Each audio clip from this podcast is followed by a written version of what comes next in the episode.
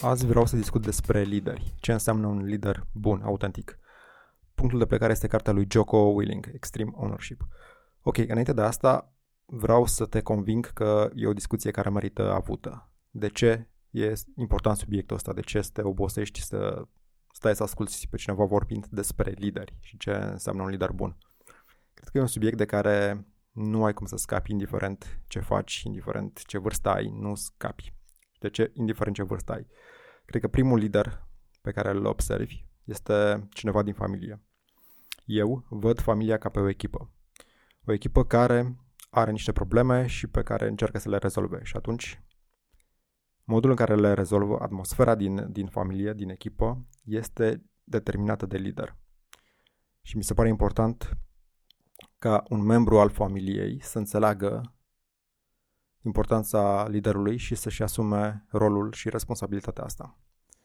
Mai departe, în școală, te duci în școală, văd, cred că orice profesor ar trebui să fie, în primul rând, un lider. Un lider care te convinge să faci, să faci temele nu de frica notei proaste, ci pentru că înțelegi de ce trebuie să faci acel lucru și de ce e important și vrei să faci parte din echipa acelui profesor, adică să înveți cu el să explorezi un subiect și așa mai departe. Vrei să faci, totul, totul este voluntar. Deci nu există frică de not aici și de pedepse. Mai departe, slujbă. Dai peste șefi. Există o mare diferență între șefi și lideri. Cred că extrem de puțini șefi sunt lideri autentici, pentru că un lider autentic e în stare să creeze o atmosferă super ok în echipă și vrei să faci parte din echipa respectivă pentru atmosfera de acolo, pentru modul în care, uh, pro- modul în care problemele sunt abordate, pentru atitudinea față de greșeli, pentru toate aceste lucruri care fac ca un loc de muncă să fie plăcut. Deci nu cred că poți scăpa vreodată de, de acest subiect și ar fi bine să, să ai niște criterii de evaluare a liderilor, indiferent de unde sunt ei și Joko asta propune, asta discută, el vine cu un set de, de criterii, un, niște standarde pentru un lider bun. Ok, ce o să fie în acest episod? O să discut ideile lui Joko, să vedem ce spune el despre lider, ce face ca un lider să fie un lider bun. Dar ce mă interesează mai mult este cum aplici ideile din carte. Cum le putem aplica, unde le putem aplica și o să discut despre asta într-o secțiune a episodului. Dacă sunt niște idei pe care eu le-am am încercat să le aplic, o să discut și despre asta, o să discut și ce rezultate am avut și în final o să discut și ideea cu care să pleci pe Marte. Adică cea mai importantă idee a cărții în, după mine, în opinia mea. Ok, hai să încep. Cine este Joko? Joko este un războinic. Un războinic care și-a asumat condiția asta în mod deplin. De ce? De ce spun asta? El este un uh, fost Navy SEAL. Dar de ce zic că și-a asumat condiția asta de războinic de plin? Pentru că atunci când America a intrat în război uh, în uh, Irak, când au invadat Irakul, el și-a dorit să fie în linia întâi. Și nu oriunde, ci în locul unde se dau cele mai serioase lupte mai mult el și azi, spune că câteodată noaptea se trezește, dar nu pentru că are coșmaruri, ci pentru că își dorește să fie din nou în, uh, în luptă, să fie alături de camarazii lui și să se lupte împotriva talibanilor. Spune că cele mai fericite momente din viața lui au fost cele în care se, se lupta. De asta zic că și-a asumat de plin condiția de luptător și este un luptător. Ok, de ce ar trebui să-l ascultăm? Atunci când vorbește despre lideri, pentru că în război mi se pare că ai nevoie mai mult decât oriunde de lideri autentici. În timp de pace cred că te mai poți descurca și fără lideri, ok. În timp de război însă nu, pentru că acolo mizele sunt extreme. E vorba de viață și de moarte și atunci e important ce lider ai și ce echipe construiesc acești lideri. Pentru că echipele se vor afla în situații extrem de dificile și atunci e important ce atmosferă există în echipă ce, care este exemplul liderului și doar așa vor reuși acele echipe să, să treacă peste acele situații. Mai mult, îmi place foarte mult structura cărții lui Joko, pentru că omul a încercat să se folosească de experiența lui din război și să o să folosească în viața de zi cu zi, pentru că fiecare capitol are următoarea structură, fiecare capitol are trei secțiuni. În prima secțiune discută despre o lecție învățată în luptă, în a doua secțiune încearcă să ajungă la un principiu general, plecând de la acea lecție învățată și în a treia secțiune încearcă să aplice acel principiu general în viața de zi cu zi. Și asta încearcă, încearcă să ia lecțiile pe care le-a învățat. El a, nu numai că a fost în poziție de, nu numai că a avut lideri în, în armată, a fost și el în poziție de, de lider. Și încearcă să folosească acele lecții și să le aplice în viața de, de zi cu zi. În special în, uh, pentru corporații, că el asta face acum face consultanță pentru corporații, dar cred că ideile lui se pot aplica oriunde. Și în familie, cum am zis, și în educație și în comunitate, cred că avem mare nevoie de lideri care să organizeze comunitățile în țara asta, în partide politice, oriunde există echipe și există concurență, există nevoie de lideri. Care este atitudinea liderului într-o echipă? De fiecare dată când se întâmplă ceva care nu merge conform planului, de fiecare dată când se întâmplă o greșeală, o eroare, liderul își asumă responsabilitatea. Asta este ideea lui Joko. Este, ești liderul unei echipe, ceva merge prost în echipă, tu ești de vină. Dacă ai atitudinea asta, se întâmplă mai multe lucruri benefice în echipă. În primul rând, nu mai pierzi timpul cu identificarea vinovatului, căutarea vinei, nu mai există atmosfera aia în care se dă, uh, dau membrii echipei unul vina pe altul, nu mai există niciun sentiment de ăsta neplăcut. Treci, ai trecut de toate astea, pentru că ca lider tu ești vinovat. Tu ți asumi responsabilitatea pentru greșeală. Ce faci în situația asta? Treci mult mai repede la pasul 2, adică ieșirea din situația asta, găsirea unei soluții, rezolvarea problemei.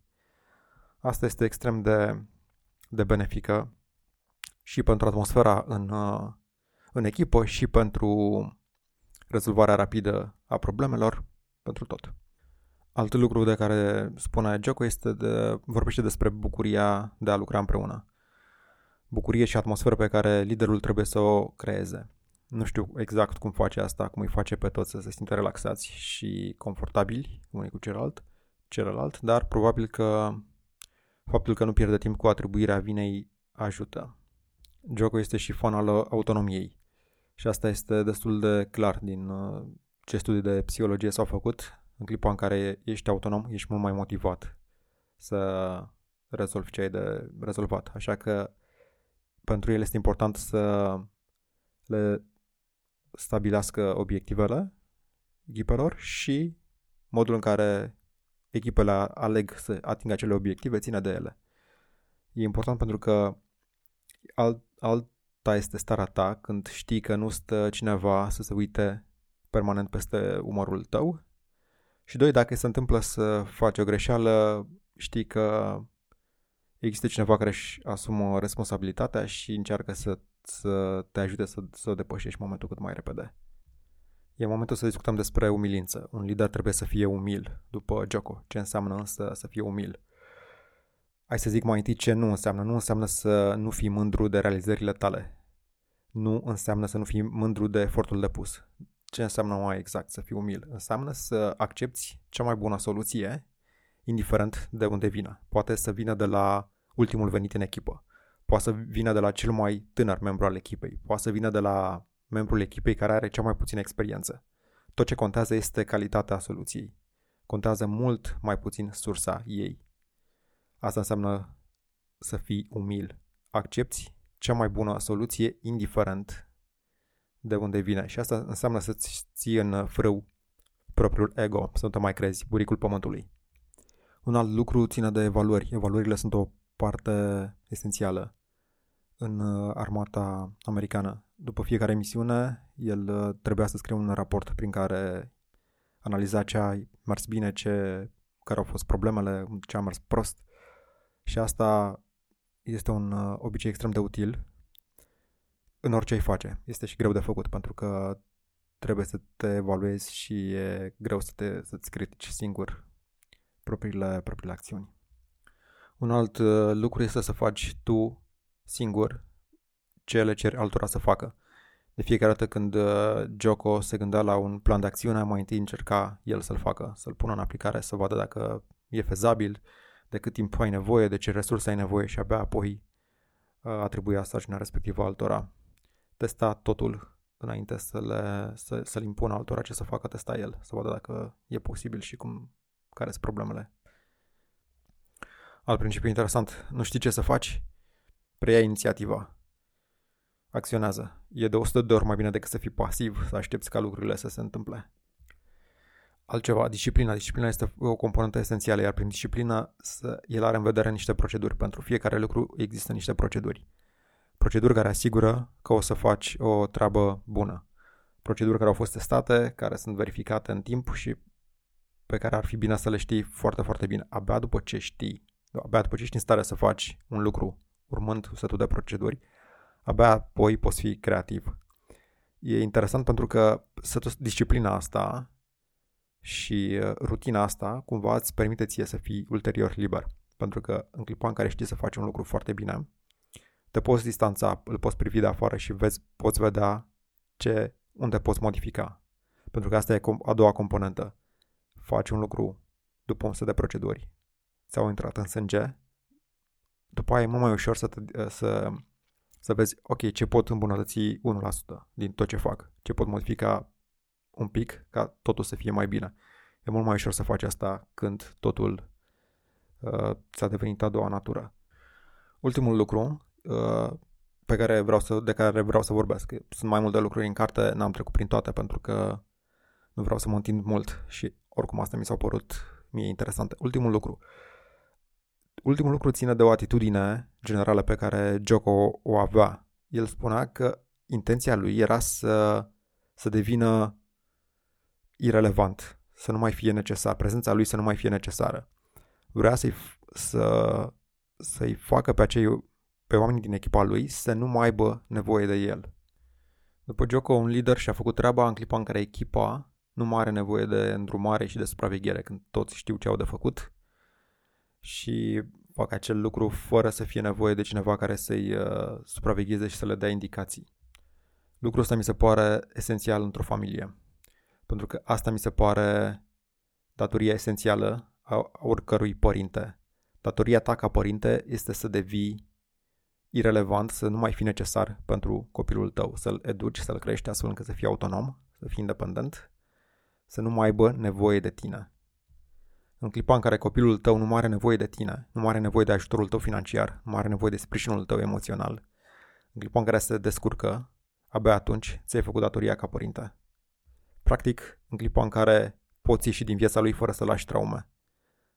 În clipa în care ai certitudinea asta, da, atunci ți-ai făcut datoria ca părinte, altfel nu. Care este ideea cu care să pleci pe Marte? Cea mai interesantă idee mi se pare cea legată de umilință, ce înseamnă să fii umil. Pentru că asta mi se pare una dintre virtuțile cele mai uh, prost înțelese, iar uh, concepția lui Joko mi se pare una care merită asumată, internalizată de, de toată lumea. Și asta înseamnă să accepti o idee pe baza meritelor ei. Nu contează de unde vine. Nu contează poziția socială a celui care spune ceva, nu contează puterea lui, nu contează educația lui, nu contează nimic. Contează doar ideea și care sunt meritele ei relativ, relative la problema pe care vrei să o, o rezolvi. Și cum am zis, nu contează de, de cine, cine vine cu ideea, poate să vină ultimul venit în echipă, poate să vină cel mai tânăr, membru al echipei să vină cu ideea respectivă. Poate să vină cel care are cea mai puțină experiență. Dacă ideea este bună, pe ea o adoptăm. Asta înseamnă și că vocea tuturor merită să fie auzită. Pentru că nu știi, până nu auzi ideea, nu știi dacă este bună sau proastă. Doi, are legătură și cu meritocrația. Pentru că aici nu mă interesează nimic din lucrurile exterioare, cum ar fi statut sau educație sau orice alt, de unde vine frumusețe sau mai știu alte chestii exterioare. Mă interesează doar ce scoți pe gură. Care este ideea ta, care e soluția ta la problemă și dacă merită atenție sau nu, dacă este bună sau nu. Asta e tot ce contează. Cum poți aplica aceste idei și ce idei merită aplicate? Toate ideile merită aplicate de, din cartea asta. Hai să discut una și în contextul ăsta al uh, relațiilor, al familiei. Cea cu atribuirea greșelii.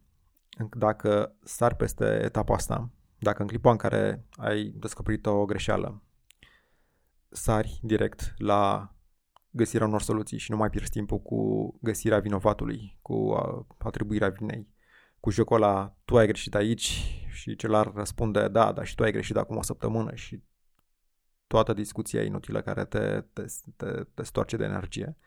Dacă sar de, de etapa asta și treci direct la găsirea unor soluții, dacă ai norocul să fii într-o relație cu cineva care este dispus să facă asta, cred că viața ta uh, o să fie mult mai, mult mai relaxată, mult mai, uh, mult mai lipsă de stres și de, și de certuri de-astea inutile.